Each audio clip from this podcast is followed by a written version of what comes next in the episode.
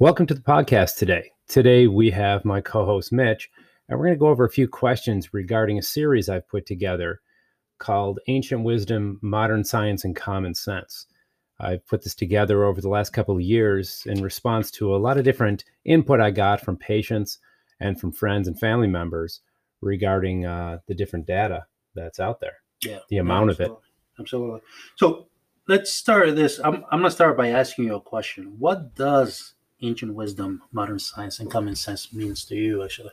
To me, anytime I'm trying to find a truth, a higher truth, I would love to go and find something in the ancient writings and ancient wisdom that validates that truth. And if there's scientific validation for it, that even makes it stronger in my mind. And if it fits a model of what I refer to, and obviously this is an interesting topic, you know, what is common sense? Um, I look at that as well and say, does this make sense to logical thinking, you know, good, clean living, and all uh, that it, that involves. So anytime I'm searching for an answer or a higher truth, I want to incorporate, you know, everything in the ancient wisdoms, everything in modern science that I could find, good good science that's uh, been validated through good university studies, double-blind crossover, placebo-controlled studies, things like that, and multiple studies done at multiple universities by different practitioners. If you really look at how research is done, you got to be pretty careful, as you as you'd imagine and then does it does it make sense to everything else that I've figured out in my life over the years of being in practice? You know, I mean, uh, common sense is a whole other topic, but sometimes um, common sense ain't coming. No, no, that's uh, not not since the pandemic. That's for sure. So, so, good example. So, why did you title this series, um, you know, ancient wisdom, modern science, and common sense? What did you? I, I wanted to be obvious that that's where I drew the information from. And it, was in response to people not having any idea where to go. I mean, where are they looking for an answer? Uh, if you simply search the internet for data, you'll get stuck in marketing campaigns and people's opinion to try to sell themselves or sell something. And it becomes very difficult to find what you're looking for. I, I grew up in an era and was educated in an era before the internet.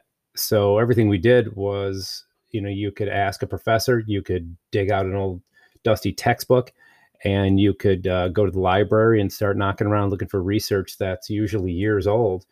Uh, so there was a downside to it, but it was limited, and that made it easier. Whether it was, you know, more valid or not is another question, but it was at least simpler. Um, now the opposite problem, we have too much information to sift through.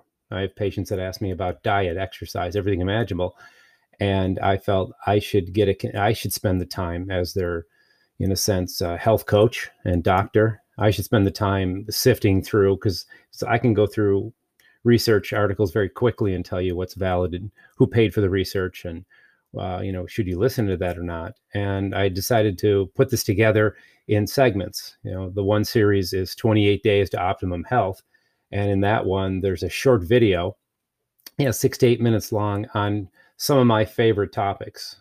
And we took each topic then we have PDFs following that. And that's going to be put on my you know, university that we just set up called Christopher University. A person could go there and take classes. Uh, we've complete, we've almost completed the one class, and then we're going to add other ones as we go. Meanwhile, we want to have these uh, podcasts to be able to introduce different people that have influenced me and get information to everybody to so they understand, you know, where I'm coming from, you know, what my experience is. No, that's uh that's actually really really helpful, especially as you mentioned. You know, there's so much information out there. You know, sometimes people get lost in this large ocean of mm-hmm. information mm-hmm. online. Mm-hmm. So, you know, to have a resource that they can go to and be able to find that information, I think it's great. What are some examples of ancient wisdom, modern science, and common sense can you actually um, be able to, you know, can that apply to? One interesting example that came up one time is someone came in my office and asked me about alkaline water. Uh-huh. And I'd heard of it. I knew that the pH of water varied a little bit and that an alkaline body was a healthier body, an acidic body was a more uh, unhealthy body. And that, you know, you can take your pH and measure it by urine or uh, your um, salivary enzymes uh, and find out, you know, what is your pH. But would drinking alkaline water be beneficial? And if so, how much? And the first thing I thought is, what is the research? Now, I started down that road and found a lot of once again, marketing campaigns and sales options and ideas. And we found that I felt like I was being sold more than informed. And then it occurred to me, well, let's look and see if alkaline water exists in nature. One of my favorite authors is Mark Sisson. He wrote a series of books regarding primal blueprint, um, about looking back at the 165,000 years that we've been on this planet and using that as a guide. And I thought, well, if alkaline water exists in nature, let's find out where. Is it in, uh, in the basement of a chemical plant, or is it in the Amazon jungle? Um, is it in the most pristine environments in, in, nature? And it turns out the more pristine environments, you can find alkaline water oftentimes. It has to do with the mineral content and where the water's been running through, what part of the ground, and a lot of different factors. So that made me believe alkaline water was good for you. Then the question was exactly how much. And then that question was answered after a little bit more looking into well, how our body changes its pH and the mineral content in our body. As a lot of people know, mineral water is healthy. Um, uh, distilled water uh, is really clean, but it's almost too clean. So if you drink a lot of distilled water, you can pull minerals out of your body. If you don't drink enough uh, clean water, however, and you err on the side of having water that's mineral rich, but also filled with chlorine and dioxin and other chemicals, you're in a worse position. So alkaline water made sense because I thought of does it exist in nature? So in a sense, is it anciently wise? Has it occurred uh, in many environments? And it had. And then the common sense question that came into uh, fruition was, you know, what amount of water? Uh, drinking seven gallons of water a day, obviously, that would break a common sense model. Uh, drinking four ounces of water a day you know a lot of people are doing that but that doesn't make sense because if you look at nat- natural foods most foods that you pull off the vine are 90% water. You know the processed foods go down to 20% water. One of the things that makes a processed food unhealthy is its water its lack of water. It's low water content. So uh, anytime i have a question to ask uh, or a patient asks me a question something pops in my head i try to use those as rules you know what is the ancient wisdom on this? What can we find from that that's been repeated in nature the 165,000 years according to Mark Sisson and what is the research what do the research say? Reliable research. And then of course what happens when we apply just basic common sense you know what makes sense what's what's what's in bounds you know what what you know once in a while something challenges our common sense and that's healthy you know we want to go outside of our comfort zone and uh, perform optimally but we certainly don't want to get stuck in such a narrow, uh, blind existence that we end up believing things that really aren't valid. So uh, that, I just put it through those tests. No, that's actually really, really good. So you have like your own process of mm-hmm. assessing and evaluating as to what is, you know, valid and what's not. Right. And I think the difference between myself and someone who would come to the university or listen to these podcasts is that, you know, they have a busy life doing what they do you know my life is this you know my life is staying well read uh, having conversations with the public to see what are they really looking for? What are they asking for? And you know my patients are a wonderful source of that. I get tremendous questions every day and i always welcome any kind of challenging question. I'm not afraid to tell my patients when i don't know but most of the time by the next time they see me i'm going to know. I'm going to go look it up. I'm going to go figure it out because uh, i don't like not to know things. I like to know things. I think Mitch knows what that feels like. yeah, absolutely. You know, so and on that note, by the way, so if somebody's searching for information online, because again, as we said before, you know, that's like an ocean. You know, mm. so you can you can go about. Everybody has an opinion online. How do they go about finding, you know, or filtering through a consistent, reliable, specific type of information? How do they go about finding that type of information? Where? Yeah, it's it's extremely difficult. And that is the main reason I put this together. I thought if I could spend the time uh, using all the knowledge I have and put together something that makes sense for people on any topic. Um, well, we welcome your input on topics. We can get into that. But in the series that we did on uh, Christopher University, we have a topic such as grounding. Uh, it's a fascinating topic because you think about the electrical conduction in your body. Right? Most people know that our nerves conduct uh, an amount of electric or conduct electricity to stimulate our cells, and that's one of the things that keeps us alive. But most people don't realize that we hold an amount of static electricity in our body. Anyone that's ever touched something and got a shock realizes that something happened there and it was a discharge of the static electrical field that you built up. Well, if our feet aren't touching the ground ever, real ground, actual earth, we build up that static electricity and it stays in us. And until we touch ground, uh, it it does some damage. They feel, uh, and one of the things is that it inflames the body. And inflammation, we know, is one of the pathways to pain. So if we can ground ourselves at night or spend an amount of time on real ground, which would take bare feet on real earth or actual devices that plug into the ground part of your electric outlet, we're going to hold that energy in our body. Now, most people don't have the time and energy to think about this stuff, but I do. So I put my favorite stuff together and anything that has been asked of me to, uh, by using technology. Now, when I studied grounding, I purchased a book about it, got a couple of devices, and tried to spend enough time with it to actually feel the difference and have family members ground themselves, you know, for a few hours. It's simple as wearing these little bracelets that plug into the outlet.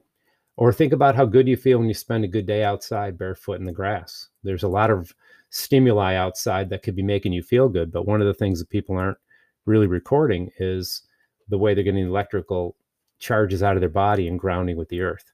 Mm. It's uh, you know, the, the earth is filled with electrical currents and magnetic fields that a lot of us uh, aren't really aware of. But to be able to take advantage of that and simply get your feet into the ground. If you think about we're wearing rubber bottom shoes, we're on carpeting.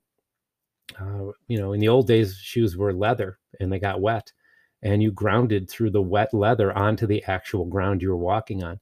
Now things are, you know, we're in buildings lifted off the ground, and we're in rubber shoes when we're outside, and uh, we're insulated. And that insulation from Earth um, is not healthy, and the, it's and it's a subtle energy that causes problems over time.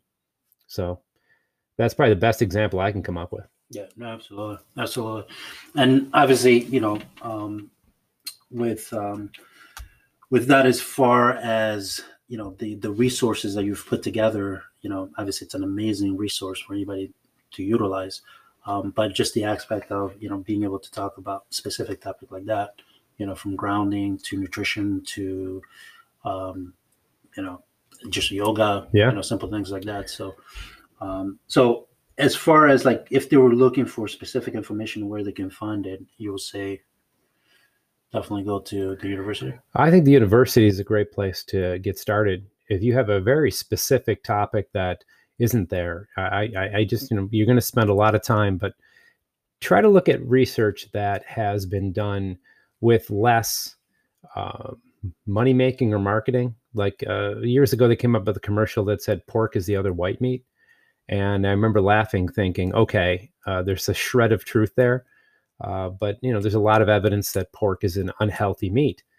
And people are going to believe that it's like turkey all of a sudden because it's white. And to say that they are, no one knows who they are, uh, now referring to it as a white meat is absolutely insane when you look, any nutritionist will tell you that. But to believe that is easy because where are you getting your information? It's between your sitcom on a commercial. And I thought, I wonder how long it's going to take for someone to walk in my office and say to me, pork's the other white meat, isn't it? And it was about three weeks. And I thought, that's amazing. And without insulting the person, I had to say, you know, you're getting your information from an advertising campaign paid for by people who, you know, raise pigs. And, you know, that's a little deceiving. Uh, you know, you got to be careful of what you're listening to uh, spend some time really looking at what the saturated fat in pork is like, what the genome is like, the viruses that are heat stable that you can ingest when you eat pork. There's a reason uh, pork is considered an unhealthy meat. It isn't just the saturated fat; it goes beyond that. Um, so yeah, it it, take, it takes a lot to do so, but just be careful who's paying for the information that you're getting. Think of how corny a infomercial is. We all can kind of see through infomercials. The first one I saw, I thought it was a show of some type. And then I realized it was actually a commercial to sell a product, but they were informing me. Um, you know, uh, was that information true? Well, like any great lie, it's partially true. There's shreds of truth in it, uh, but they're selling something, you know, and you know that's fine. But at least we should know when we're being sold, and when we're being informed, and when we're being taught. So that's. Would you say other uh, professionals that you know maybe in specific um, industry? Absolutely, um, sure. Yeah, nutrition, nutrition. I one of the things in New York State that uh, is a shame is that naturopathic doctors aren't giving a, a, a bigger scope of practice. And on a podcast in the future, we're going to have a naturopath on who's from Minnesota, where they have you know more open laws and a bigger scope of practice, meaning they can do more. In this state, a naturopath is really uh, restricted, and it's it's a shame because a naturopathic education is intense, and it's filled with you know everything natural uh, to make you healthier. From once again ancient wisdoms, from mustard packs to salt rubs to different types of soaks uh, it's a lot of stuff that you know was done by our great great grandmothers in times before there were drugs, and in place of drugs, and uh, a lot healthier, uh, more subtle sometimes, but a lot healthier. So uh, yeah, the use of other professionals in in specific areas, uh,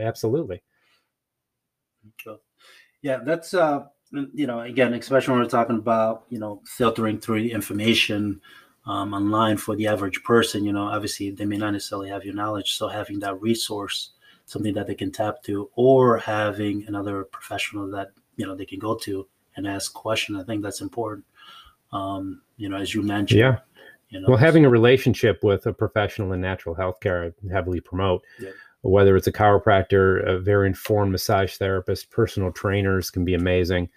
Um, you know, nutritionists, and of course the naturopaths um, they're all you know in a similar vein they're all going to you know enhance your health without the use of pharmaceuticals and invasive chemicals and uh, the promotion of you know a more invasive system uh, you know, working and nipping things in the bud working on prevention uh, truly enhancing your health versus you know being uh, late in the game and having to resort to a chemical or a surgical answer for a problem that could have been curved uh, you know early on it could have early, you know, you, you every, every year that you do something wrong, your body's remolding itself.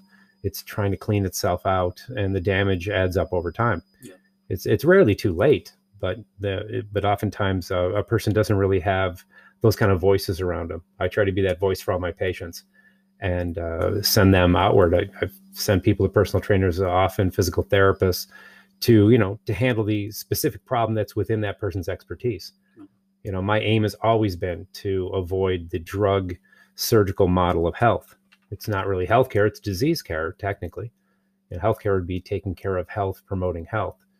Um, your, your doctor's uh, medical doctor is uh, unfortunately placed in a situation where most people come to he or she too late in the game and they end up having to resort to a chemical answer or uh, the patient may be in, inpatient and not want to do the things in the diet the spiritual development um, the stress, uh, you know, maybe changing their jobs, moving on in their life in some way to get rid of the stress that's causing the, the stomach ailment, for example. You know, so many people have emotional uh, stresses in their lives, and uh, it's hard to get rid of the stress. Coping with the stress, developing yourself to be able to deal with the stress is obviously the answer. It's not easy, but that should be the path. Chemically altering your uh, brain chemistry so you can tolerate a stressed out, bizarro world uh, to me is uh, it's a sad answer. Oftentimes, it's all we have momentarily. But if anyone is going to do that, I always encourage them to, at the same time to seek a natural answer. Mm-hmm. You use the the medication that's necessary and the time to get you through the toughest part of it, but realize you know hopefully that's temporary and you're going to change your life in some way uh, to really enhance your health. No, that's a great answer. Um, so, as far as um, you just mentioned, as far as uh, mental um, and spiritual, and on the physical, how does that play into that? Um, you know, ancient wisdom and modern science. Um, sure. How's that? Because a lot of t- modern science we think primarily as being medical or you know, yeah. Like it's very fixed. Yeah, one of the things the Chinese uh, did in their medical system um, mainly, people know it as acupuncture, but there's way more to it than the simple rods. Uh, people call them needles, or technically rods. They're placed into your skin. The Chinese realized and took great notes for thousands of years that each emotion we have has a mechanism which turns on specific physiology to solve that problem. So go way back. There's a saber-toothed tiger. You have a sharp stick, and you're about to fend for your life. Well, most of us would understand that we would start breathing deeply. We would uh, reduce, uh, release uh, cortisol and adrenaline, and this acute stress, this really uh, traumatic acute stress, would light us up and we would be stronger and smarter and faster than normal. And we would resolve the problem relatively quickly. Well, if that created fear, which in most people it would, we would increase the tension in our jaw, our shoulders, and our neck. Our heart rhythm and rate would change. Um, the stroke volume would change. So a whole bunch of things would go on, and we would resolve the problem in one of two ways: we'd be eaten, or we would uh, fend ourselves uh, off and, and slay the saber-toothed tiger. Well, that was an acute, quick stress. It was over relatively quickly. Modern life has the unfortunate situation of chronic stress. So we have relationships and finances that are constantly chipping away at us. And on a one to 10 scale, they might be a four. The saber tooth tiger is a 10 because your life is at stake. So a four for 35 years, what does it do? It's going to keep turned up slightly all the mechanisms of stress, which are tension in your shoulders and your jaw, a change in your heart rate, a change in your breath, a, a shutting down of your digestive system, because why put blood into a system of eating when you're fighting for your life? And people wonder why they have stomach problems. Well, stomach problems are related to not getting yourself into the mental, emotional state of digestion. So, if someone comes to me with headaches, and shoulder, neck, and jaw issues, they're usually a person that's stuck in a fear state. They can be wired that way, or they can be in a situation where they really are in chronic fear all the time for maybe even a good reason. But the the other area would be disgust. Now, disgust attacks the stomach specifically in the middle back.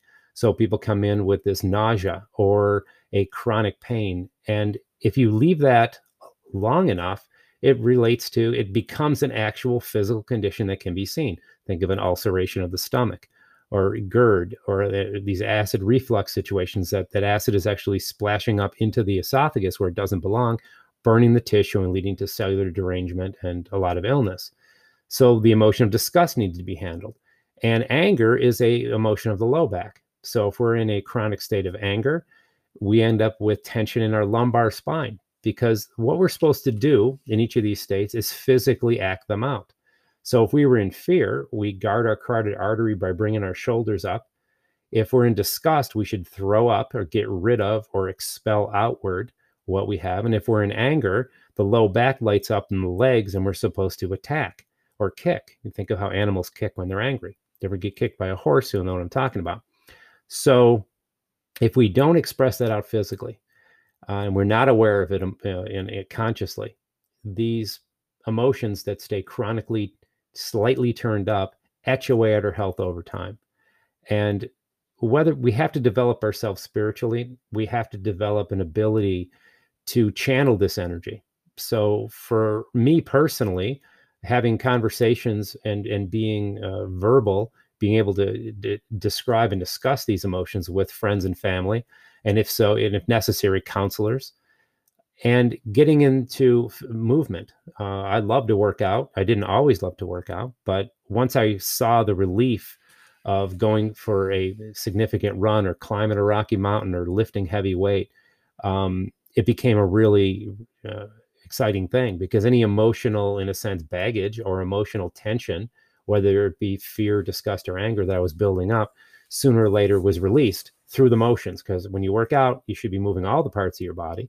So that tension you're putting in there adds up and uh, we can release it through motion. So through actually physically moving that part of the body and through developing prayer, affirmation, however you want to word it, but you're going to actually be able to say out loud um, different parts of different emotional get me different emotional states out by talking about them whether it be affirmational or to a person.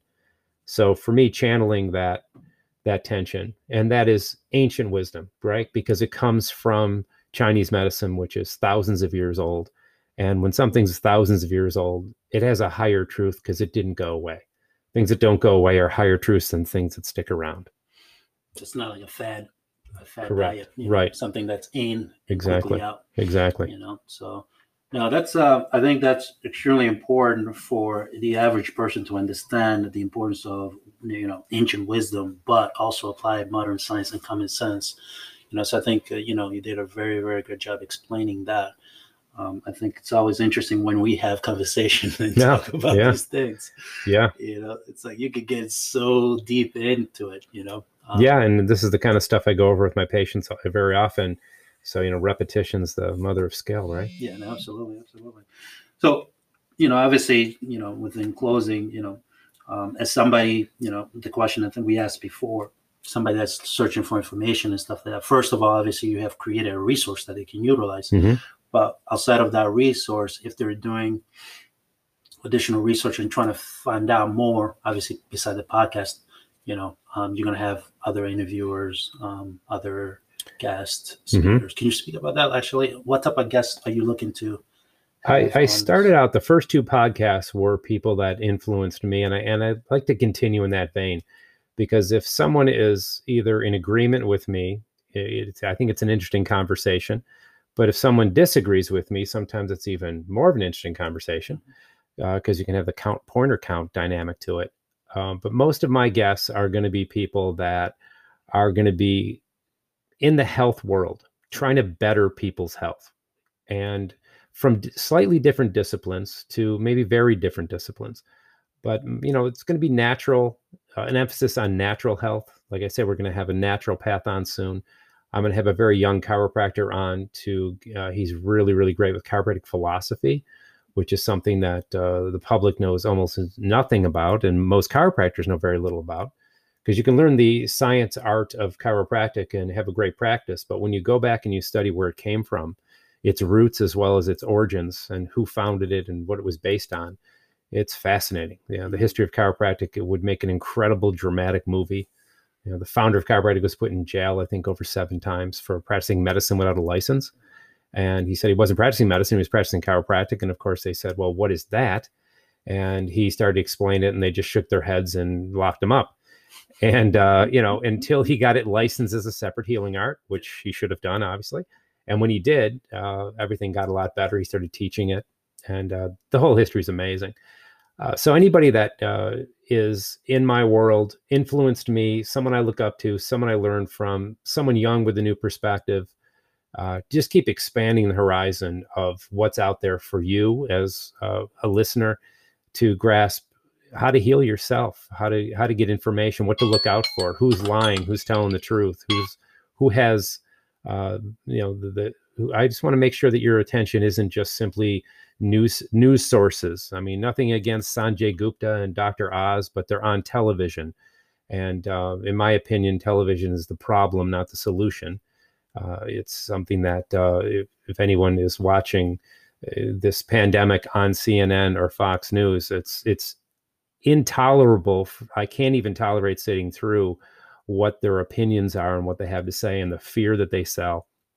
Obviously, this is a real virus and it's a real problem but at the same time uh, the way they sell it is basically just a drama show that so you'll tune in next time and uh, to me that's what the mass media is and that's what it continues to be because it obviously is making money everyone's tuned into 24 hour news and it's a shame so for me uh, if i can share someone else's perspective on uh, how to get your immune system healthy um, i'm more than happy to do that and i'm sure that's going to be one of our shows yeah, absolutely, absolutely. And I love that you don't hold back. By the way, no, really. I don't know how much I can, how much nonsense can I listen to yeah, uh, exactly. when you have an educated mind and a curious mind, yep. and you see that a politician or a newscaster is going to tell, say something that just doesn't make scientific sense at all. Uh, it's pretty disturbing. Yeah, no, it is. It is, especially with the pandemic right now. Um, what, by the way, is applying the um, you know ancient wisdom and modern science to the current pandemic? How would you approach that as far as funding information, reliable information? Mm. You know, as to it's who I, do I trust and who I don't yeah, trust? I, I, the first thing a person, yeah, this pandemic, uh, unfortunately, is uh, based in your people's lack of understanding and knowledge of the immune system and of viruses. So my recommendation is to get a basic book on viruses. There's a book called Virus, I believe. It's probably 10 years old, 20 years old, even. And uh, to get a basic understanding in, in just a little bit beyond the layman, uh, is where I would usually send people. And uh, understand where these things come from, that we make them, that we're, we have a virome. You know, in other words, our body is partly virus. I think it's six to 8% of us. Our genome is viral DNA and viral RNA in us. Uh, think of how the chickenpox virus stays in you, uh, dormant in a sense, and then comes out as shingles when we're stressed. That's that, those are fascinating things that uh, science fiction would have trouble competing with, and it's you know very real, and an understanding uh, beyond that of how our immune system works. People think we ca- people think we catch colds, and there's something called the hygiene hypothesis. I would encourage everyone to look up because there's an amount of germs and or dirt or whatever you want to call them bacteria viruses that are healthy for us. And then there's amount that will kill us. And there's some that are dangerous. But if we don't get a little bit of dirt on us we're going to end up with an immune system that actually fails. Because then that's what the hygiene hypothesis talks about is that you know if you had open sewers you're going to end up with cholera. And if you have if you bleach everything in your life, you're going to end up with an autoimmune disease. So there's this fine line between the two, and we have to explore that at some point. And uh, that's something that you know everybody should do. So getting a basic understanding to start off with of viruses and a basic understanding of your immune system and how they interact. So then you can sort of listen intelligently to what um, you're being presented and make uh, intelligent choices as to how you want to proceed. Do you leave your house ever? At what point will you leave your house? At what point will you be able to be in a group of people? Do you think the vaccine is going to solve that? What about the next virus that comes out of China or wherever? You know, these are questions that we're not really posing right now. Uh, how do we develop an immunity? You know, do we always have to make an antibody to be immune? Uh, there's great questions that I can answer at some other time because it goes on forever, but start reading that information so you have a really good understanding. If you understand your immune system, you may understand how not to end up getting cancer. It's that uh, it's that important. Most healthy behaviors enhance your immune system. Most unhealthy behaviors decrease the efficiency of your immune system. And uh, you know, getting healthy right now it should be your number one priority. And uh, so you know that that would be a basic way I would go about it. Yeah, thank you for taking. Um, and by the way, thank you for doing this. I really, I really enjoy these uh, podcasts and listening to the guests and everything else. So it's definitely an honor to. Well, I, I, I, appreciate everything you do for me, Mitch, and that's uh, I appreciate the questions today. Uh, happy to do it. Okay. All right, guys. Well, have have a good day, and uh, tune in next time, and we'll keep you informed on everything from ancient wisdom, modern science, and common sense.